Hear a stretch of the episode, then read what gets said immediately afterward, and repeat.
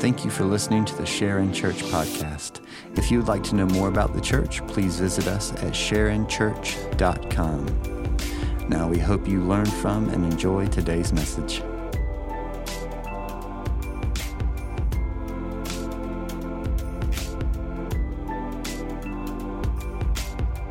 I love what's happening today. Uh, we have a gift today.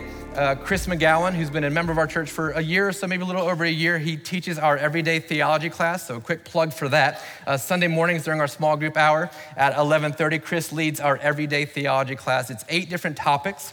Uh, that root us in the basics of Christian faith. I think a lot of times we dive right into the deep end and we haven't learned how to swim yet. And so Chris uh, leads that class for us. He teaches uh, that for us every Sunday morning. So if you're looking for something like that, you can jump in at any point. It's cyclical, so just jump in, finish your eight weeks, and, uh, and I believe in it and what God is doing in that ministry. What I love, another thing about our church is that we just have people who feel called to love Jesus and who love this church. Again, we're not flashy. Um, we're not fancy. Uh, you know that about us, but Chris has a gift of teaching. Uh, the Lord has given that gift to him. Chris, like every single one of us in this room, is not a perfect man. He does not stand up here, same as me. We don't stand up here as examples of what to do in your life. We do the best we can with what we have. But I know this about Chris. He loves his wife, and he loves his kids, and he loves his church, and he loves his Savior. And God's given him the gift of teaching. So he's going to teach for us this morning. I want to give you permission this morning to like him more than you like me. I think in some churches you're not allowed to do that. You're allowed. I mean, love this man. Love the gift that God's given him. Love the way that he teaches. Um, he's got a gift of humor and the kind of humor that you won't get until you get home and you're eating lunch. And then you're going to spit your drink out because of something that was so funny that Chris said three hours ago. That's going to happen. I guarantee that will happen today. Um, uh, but uh, enjoy that. Please feel free, enjoy this. I believe that God has wired each of us differently, and there are people in the room today that will be compelled and challenged by the way that Chris has been wired to communicate God's word. And you're allowed to love that. You're allowed to. Um, doesn't change my role, but you're allowed to love. You're allowed to love that with him. You're allowed to love when Greg teaches and when Daryl teaches. You're allowed to love when Cody eventually teaches when he gets over his nerves. You're allowed. You're allowed, you're, allowed uh, to do that. so I just I want to invite you into that. We'll be in 1 Peter chapter 4. Let me pray over Chris and, and the message this morning, and then we're going to just partake in this feast. God, we thank you for today. I'm so thankful to have a friend like Chris who has loved me at unlovable times, who has um, walked with me, who has walked with our family, God, who loves this church, who loves you and loves his wife and his family. God, I pray for him that through the Holy Spirit now that you would begin uh, or continue to work in his heart and then through his mouth. That the words that come out of his mouth, that they may be flesh, but they would become spirit and they would penetrate through bone and marrow into our very souls today. May your word uh, be glorified. May you be lifted high today. And through the power of the Spirit, may we be transformed simply by opening your word. In Jesus' name I pray. Amen. Good morning. I got to get this out of the way because I know some of you are really worried about it. So I have a letter I want to read. It's from Daryl Sanders and the elders.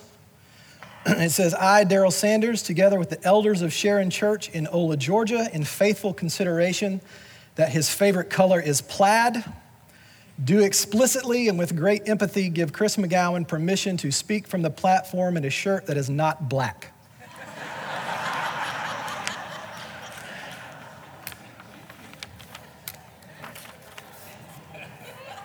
So I needed to get that out of the way first. I want to tell you about the time I almost died. That's a great transition, right? Uh, so, the summer, it was the summer of 1996. I was living in Gatlinburg, Tennessee, uh, serving as the chaplain of Dollywood in Pigeon Forge. I'll let that settle in for a second. Uh, and during my time in Gatlinburg, I developed a great love for hiking. And there was many, many days that you, if you couldn't find me at home, I would be wandering the trails of the Great Smoky Mountain National Park. And one afternoon, a friend of mine and I were planning to hike to the observation tower at Clingman's Domes. Anybody ever done this? Okay. Uh, Clingman's Dome is uh, the highest point in the Great Smoky Mountain National Park. It sits right at the border of uh, North Carolina and Tennessee, right on Highway 441.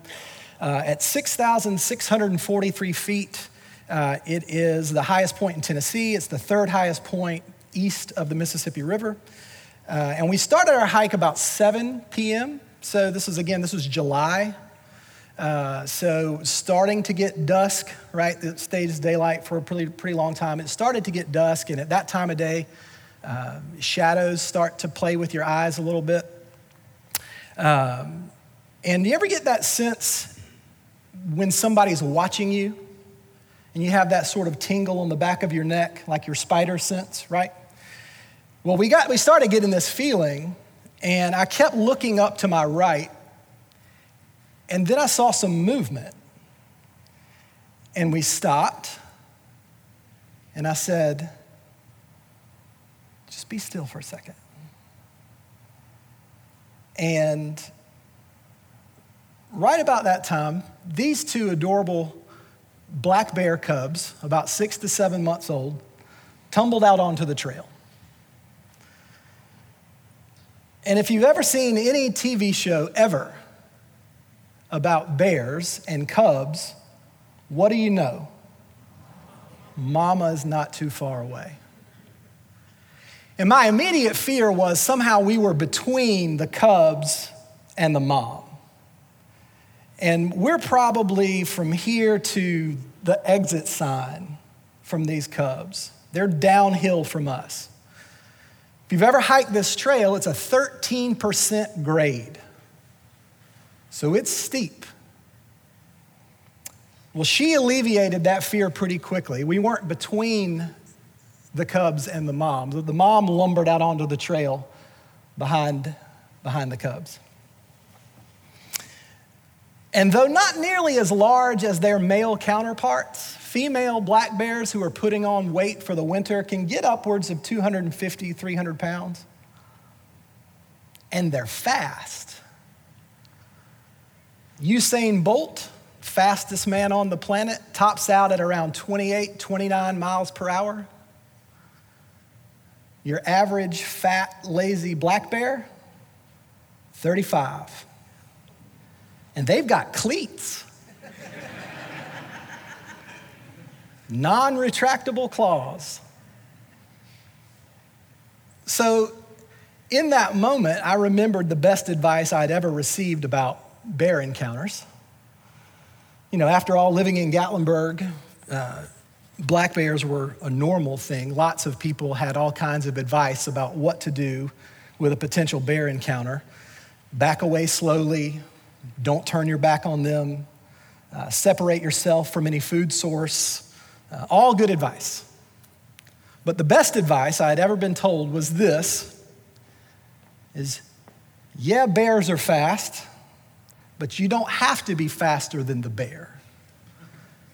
You just have to be faster than everybody else. So I did what everybody else would have done. I pushed my friend down and ran up the hill.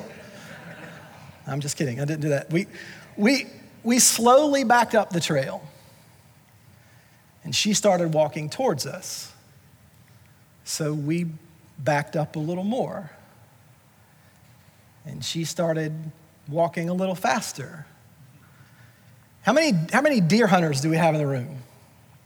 So you know what it's like when, the, when, the, when a buck will blow at you and frighten everything else in the, you know, in the vicinity away? Bears will do that too. When you're deer hunting and it blows at you, that's just kind of frustrating because your hunt's over at that point. Pack it up. But when a black bear blows at you, it's a little different. It's not as so much frustrating as it is terrifying. Um, so we backed up faster, and she walked faster. And then she started running. And we did too, uphill.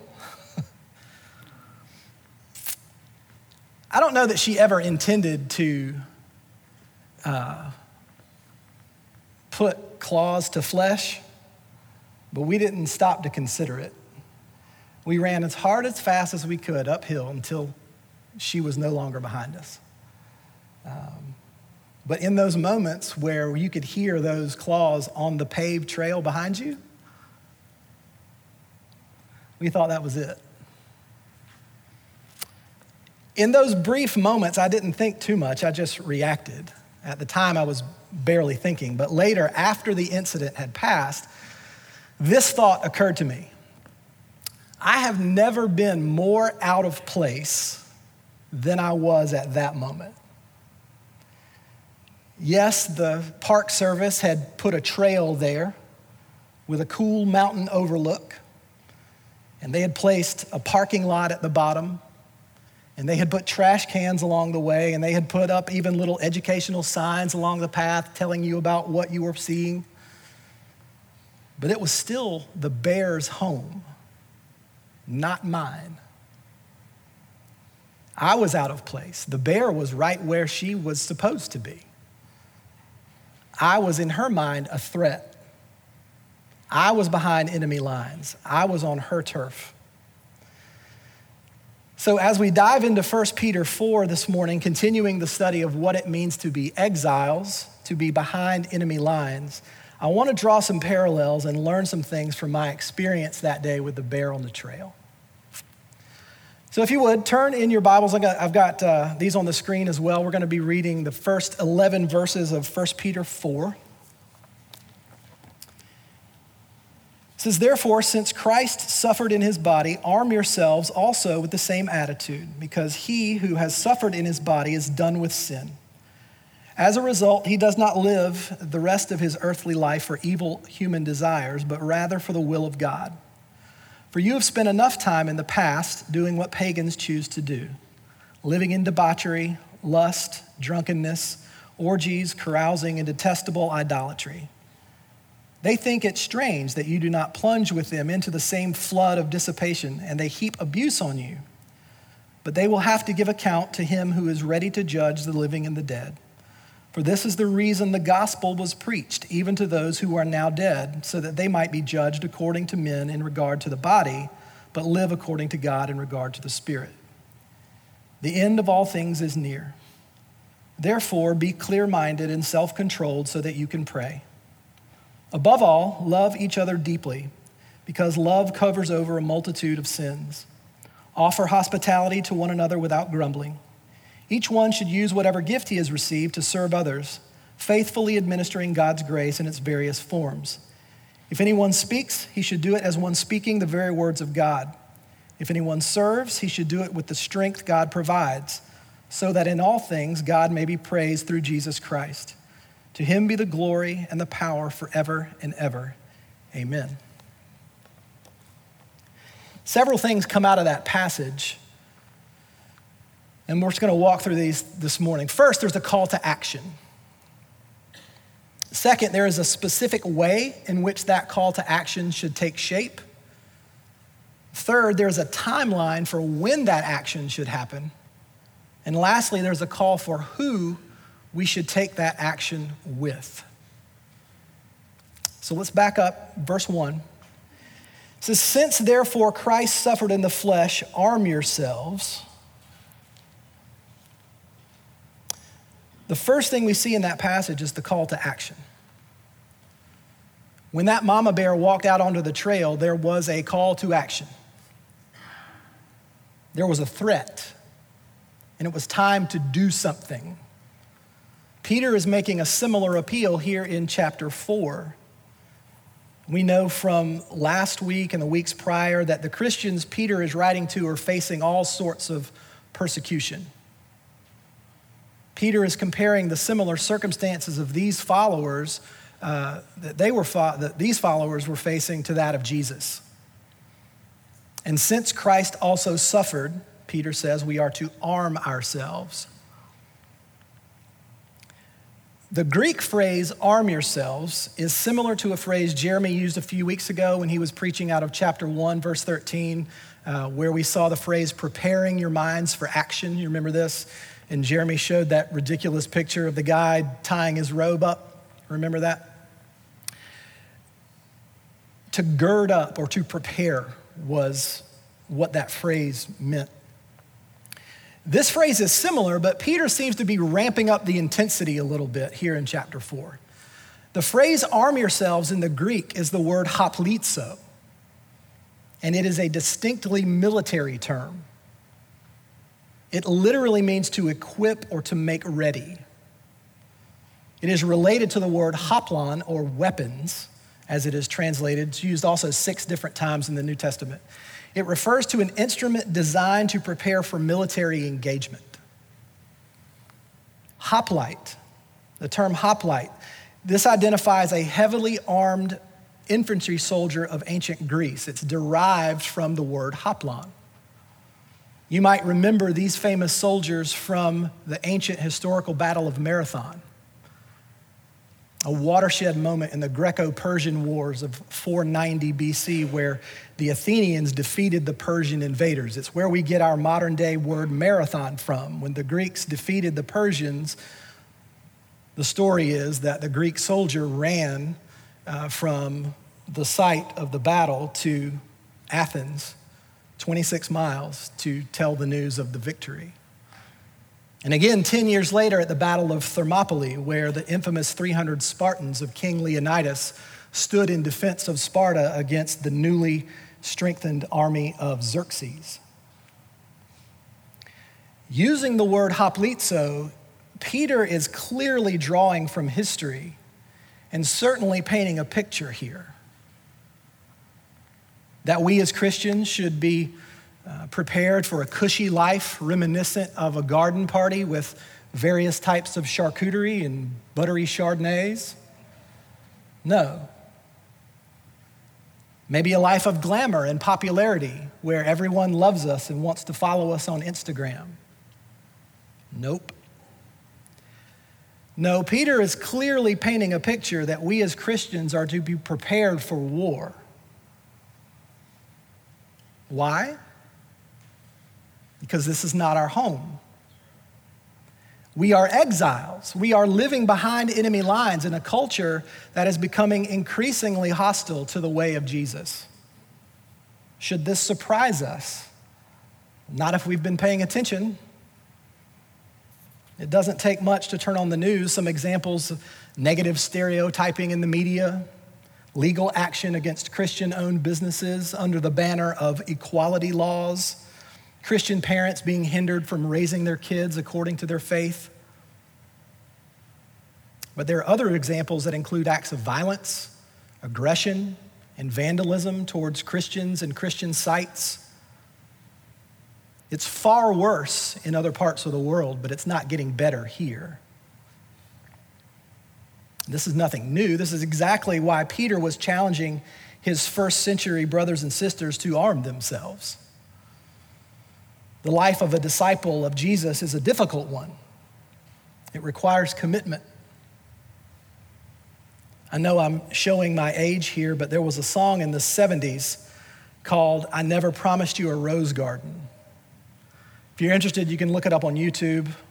I think David Wilkerson probably has it on 8 track if you wanted to talk to him after the service. the words of this once popular song ring true in the lives of a Christian. Some people would say that, uh, especially in our lives as Christians, Jesus never promised us a rose garden. He did, however, say that we are to die to ourselves daily, that in this life we would face trouble. Jesus is particularly clear on the subject throughout Scripture. Oddly, in fact, it seems that Jesus sometimes is trying to get people not to follow him. How many times in life do people convince us to join a class, take a job, go on a trip, make an investment without telling us the whole cost? They conveniently leave out the catch or tell us only what we need to know at the time. Now, granted, part, part of that's our fault for not checking things out on our own before jumping in with both feet. But that's exactly what Jesus calls us to do to jump in with both feet, leave nothing in question, total commitment. Yet, Jesus, unlike the salesman of the modern world, is incredibly upfront about the cost of following him.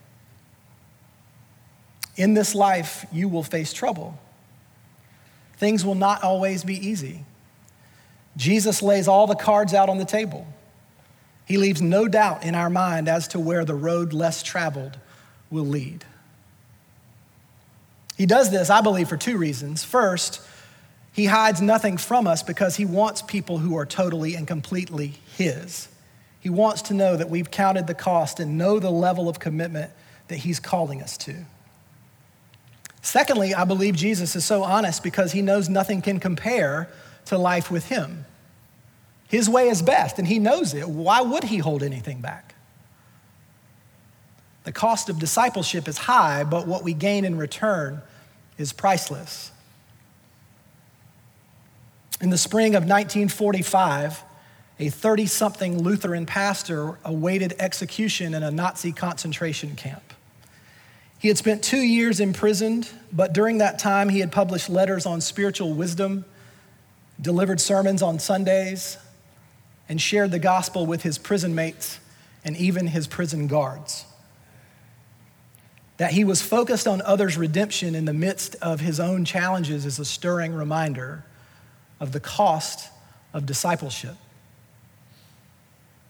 And on April 9th, 1945, Dietrich Bonhoeffer was hanged at Flossenburg concentration camp for his involvement in a small Protestant resistance movement and conspiracy to defeat Hitler and his regime.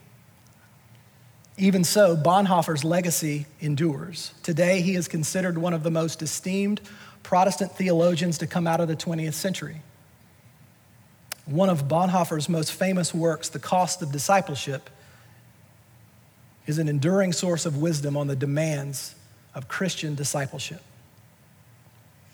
Salvation is free, Bonhoeffer said, but discipleship will cost you your life. Arm yourselves, Peter says, because this is not our home. We are exiles behind enemy lines, and we must be prepared for a fight. So, how do we fight? The first thing we saw in this text is a call to action. The second thing we see is the definition of what that call to action should look like. When that bear walked out and I realized there was a threat, my actions weren't the best. In fact, they were completely wrong. I turned my back on the bear and I ran. As you read 1 Peter, we might expect a certain course of action from this former fisherman and occasional pugilist. But Peter throws a massive curveball here. Based on who we knew Peter to be, we might have expected Peter to say, Take up arms, to form a secret militia, to storm the palace. I just envision Peter as Billy Crystal in The Princess Bride. Have fun storming the castle. But Peter instead says to arm ourselves with the same way of thinking as that of Christ. He tells us to have the mind of Christ. Philippians 2, verses 5 through 8 says, Your attitude, or another translation says, mind, should be the same as that of Christ Jesus, who, being in very nature God, did not consider equality with God something to be grasped, but made himself nothing, taking the very nature of a servant, being made in human likeness. And being found in appearance as a man, he humbled himself and became obedient to death, even death on a cross. What is the mind of Christ? It's the mindset that leads us to serve, to put others before ourselves, to obey the leading of Jesus, the type of mindset that allows us to persevere under suffering as Jesus did.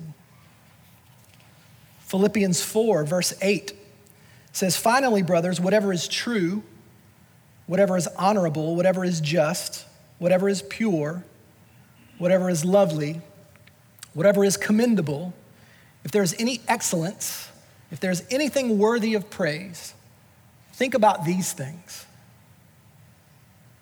What is the mind of Christ?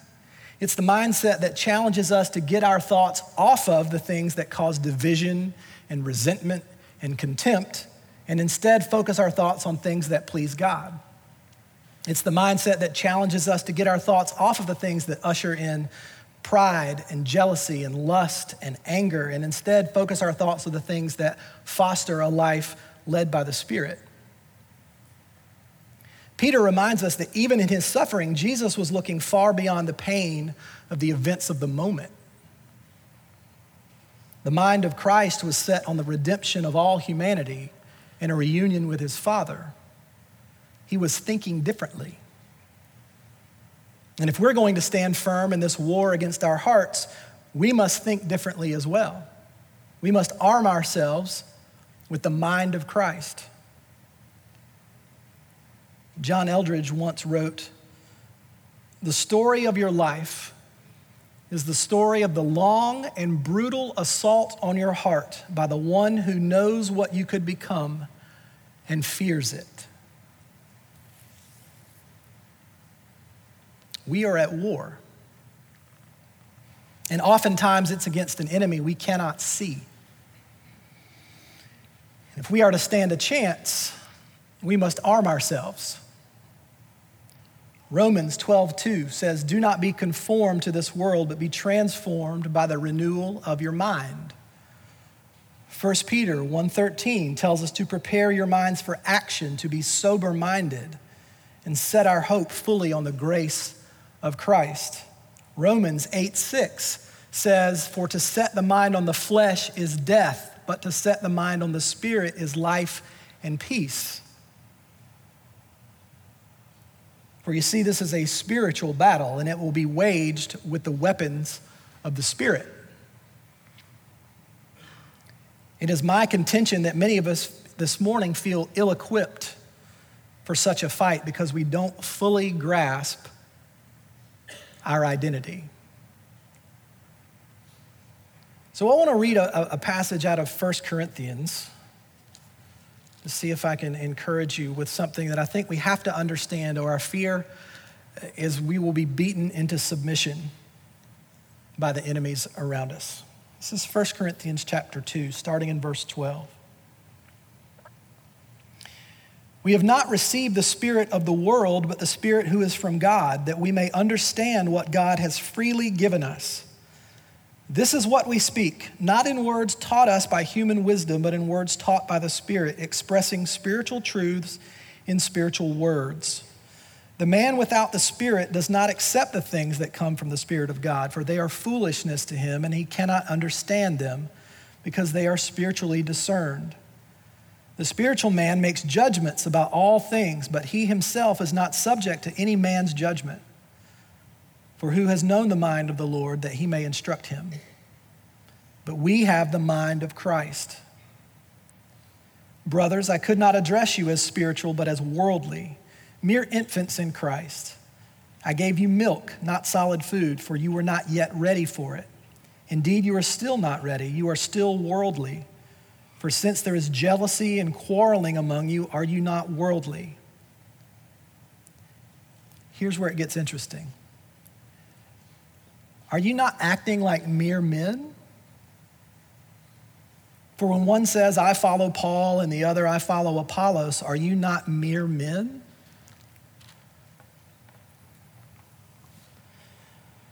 Does the phrase mere men imply that we are more than that? And if so, what are we? 2 Corinthians 5, verse 17 says, Therefore, if anyone is in Christ, he is a what? New creation. The old has passed away, behold, the new has come. This word new in this word is the Greek word kainos. It means that you are literally a new kind of creation, unprecedented. It's not the same thing as working in the yard, getting all dirty and sweaty and finishing up, going in, taking a shower, putting on fresh, clean clothes, and going, man, I feel like a new person. That's not what this word means. The word Paul uses here literally means never seen before, completely new, unheard of. Early in the book of Genesis, mankind did not exist yet. But scripture says that God breathed into man a never before seen creation. Today, when we choose to follow Jesus, God breathes into us His Holy Spirit, and a new type of creation is born. You are no longer a mere human.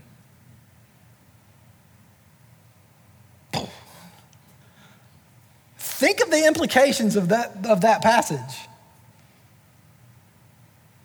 Because of this new life, we are meant to keep in step with the Spirit. We are meant to live by the Spirit, and we are meant to fight by the Spirit. If we are to arm ourselves and fight by the Spirit, we must do so with the mind of Christ. In verse 7, we see the third truth we need to take hold of that there is a timeline established for when this action should happen. when that bear decided to chase us up the trail, I had a very keen awareness of what Peter points out here in verse 7. The end of all things is at hand. It's kind of like the feeling Jeremy gets when he compulsively has to repack the dishwasher after Meredith has already packed the dishwasher. The end of all things is near. Our time is short. So, what should our response to that reality be? Jesus says in Luke uh, chapter 12, verses 35 through 36, he says, Stay dressed for action. Same phrase as 1 Peter 1:13, by the way. Stay dressed for action and keep your lamps burning and be like men who are waiting for their master to come home from the wedding feast, so that they may open the door to him at once when he comes and knocks. Time is short. Jesus is coming. Peter had no idea how much time he had left. He surely felt the heat of Nero's political climate. If the Lord did not return soon to take him home, the Romans would certainly make his time left on earth short. Murderous men with poisonous plans are closing in around him, and already the sentence of execution has been passed. Soon, brutal hands will drag Peter away to be crucified. So, as he contemplates the looming possibilities and thinks again how he might encourage his friends, he grips his quill a little tighter. And praying that they will understand the gravity and magnitude of his words, he writes what is both a warning and an encouragement. The end of all things is near. To follow Christ is to live with expectation, anticipating the day Christ pulls back the veil of eternity and returns for his own. The world we see and touch will not endure forever. We are made for greater things, eternal things. And so, even as the sands of time pours out from beneath our feet, we plant ourselves on the solid ground of Christ and on the only three things that are eternal God, God's Word, and the souls of men and women. Peter urges us to watch and pray. Only by living in anticipation of Christ's return will we be able to stand against our enemies material or immaterial. Yes, Satan's defeat is coming too, but he will not go quietly. Revelation 12, verse 12 says, Therefore rejoice, you heavens, and you who dwell in them. But woe to the earth and the sea, because the devil has gone down to you, and he is filled with fury because he knows his time is short. We watch and pray so that we will not be tangled up in his schemes and caught unprepared for Christ's coming. The sin and temptation that Peter describes in the first five verses of chapter four are like a strong ocean current attempting to pull us off of our moorings. How can we hope to make a stand? How can our anchor hold? Well, finally, beginning in verse 8, we see the answer to these questions. When we turned up the trail and made the decision, which at the time, in our minds, was to run for our lives, we decided to do it together. Similarly, in these last fleeting moments of human history, the one most important thing that Peter charges us to do is embrace these times together.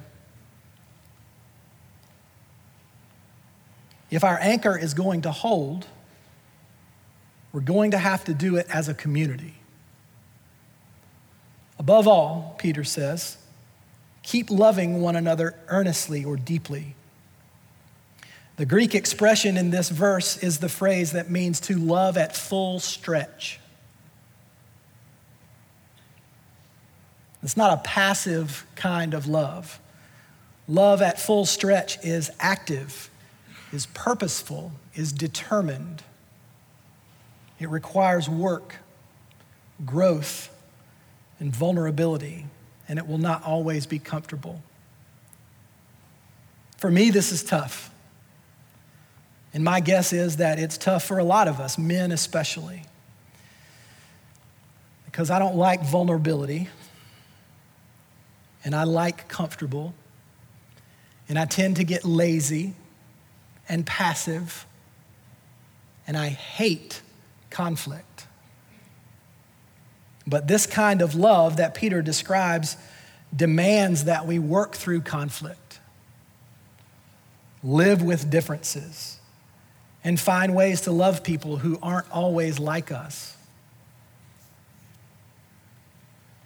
Love doesn't just express concern, it develops true affection and demonstrates that love to others. What does love look like? We see this love, Peter shows us in verses 9 through 11.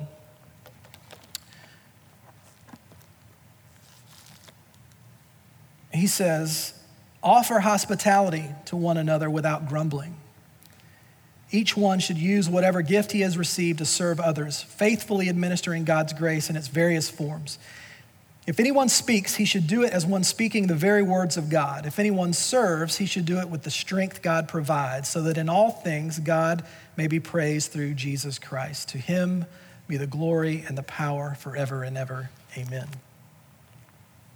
These verses are reminiscent of um, what have been called the biblical one another's where over and over again the Bible teaches and challenges, it admonishes us to live out our faith in practical ways,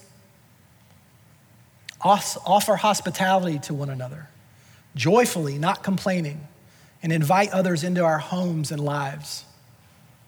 Use your gifts to serve others, stewarding God's grace rather than hoarding it for yourself. If you speak, do so as if speaking the very words of God. If you serve, do it with the strength God provides. In 1 Thessalonians 5, verse 11, Paul says, Encourage one another and build one another up. The word encourage, Paul uses there, is the word parakaleo. Literally, it means to come alongside you for the purpose of strengthening and comforting. You're thinking, that sounds really familiar. It's very closely related to another word that you may be familiar with. It's the word parakletos. It's the word that Jesus uses in John 14 to describe the Holy Spirit as comforter and counselor.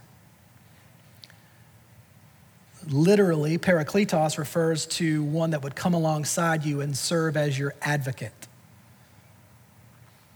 Parakletos was a legal term that Paul hijacked for 1 Thessalonians. Uh, parakaleo, parakletos. It's two slightly different words carrying extremely similar meaning. So what? You went all Greek on me there. I got lost. It's near the end of the service. I stopped paying attention. What do you mean? Paul is saying that it is our duty, our calling, our job, in fact, as believers to join with the Holy Spirit of God to come alongside our fellow believers, to build one another up, to comfort one another, to encourage one another. Love in this sense is not some innocuous thing, it's not some philosophical ideal. It looks like something, it's tangible. It looks like friends gathered around a table who still leave enough room to invite others in. It looks like the mom who runs frantically through her day just trying to keep up, but still finds time at the end of the day to visit the widow next door. Or like the small group who isn't bothered by the chain smoking, tattoo covered, leather wearing biker who shows up to Bible study. They just pull up another chair and hand him a Bible. It looks like caring enough to work through conflicts instead of booting each other out of our lives, laying, laying aside some of our own preferences and putting others' needs in front of our own. Peter wrote this letter to a persecuted and alienated church. In a hostile world, they needed to create a safe harbor. As they looked for Christ's return, they needed to dedicate themselves to loving well, building relationships that would sustain the inevitable persecutions and suffering that would come their way. And so, as we seek to follow Jesus in an increasingly hostile world, we must follow the admonitions of Peter. Like the churches to which Peter first wrote, we live in a world that is not always friendly to our faith. We too face a host of internal and external pressures. We must arm ourselves with the mind of Christ. We must understand that time is short. And we must lock arms and do it together. We need to love one another well, creating our own safe harbor in a dangerous world. I want to close with Hebrews chapter 10.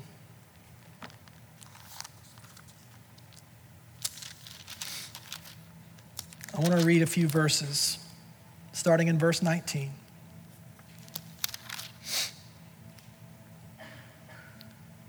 The author of Hebrews says, Therefore, brothers, since we have confidence to enter the most holy place by the blood of Jesus, by a new and living way opened for us through the curtain that is his body. And since we have a great priest over the house of God, let us draw near to God with a sincere heart, in full assurance of faith, having our hearts sprinkled to cleanse us from a guilty conscience, and having our bodies washed with pure water. Let us hold unswervingly to the hope we profess, for he who promised is faithful. And let us consider how we may spur one another on toward love and good deeds.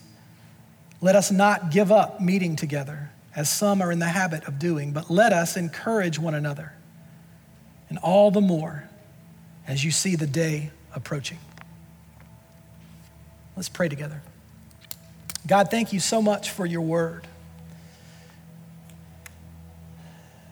Thank you for faithful disciples like Peter who stood in the face of unimaginable persecution.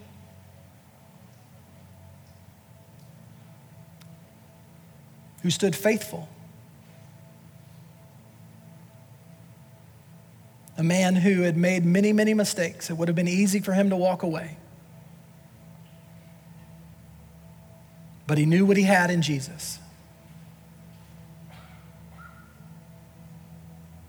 So, God, I pray that this church, would stand strong?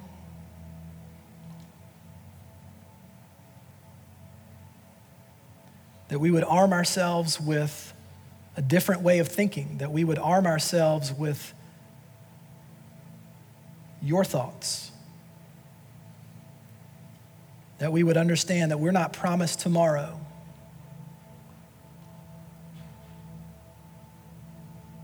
And in light of the difficulties and the enemies we face daily, may we lock arms and do it together. God, we thank you for your word. We thank you for your love for us. And God, may you strengthen us by your Spirit. It's in the powerful name of Jesus that we pray. Amen.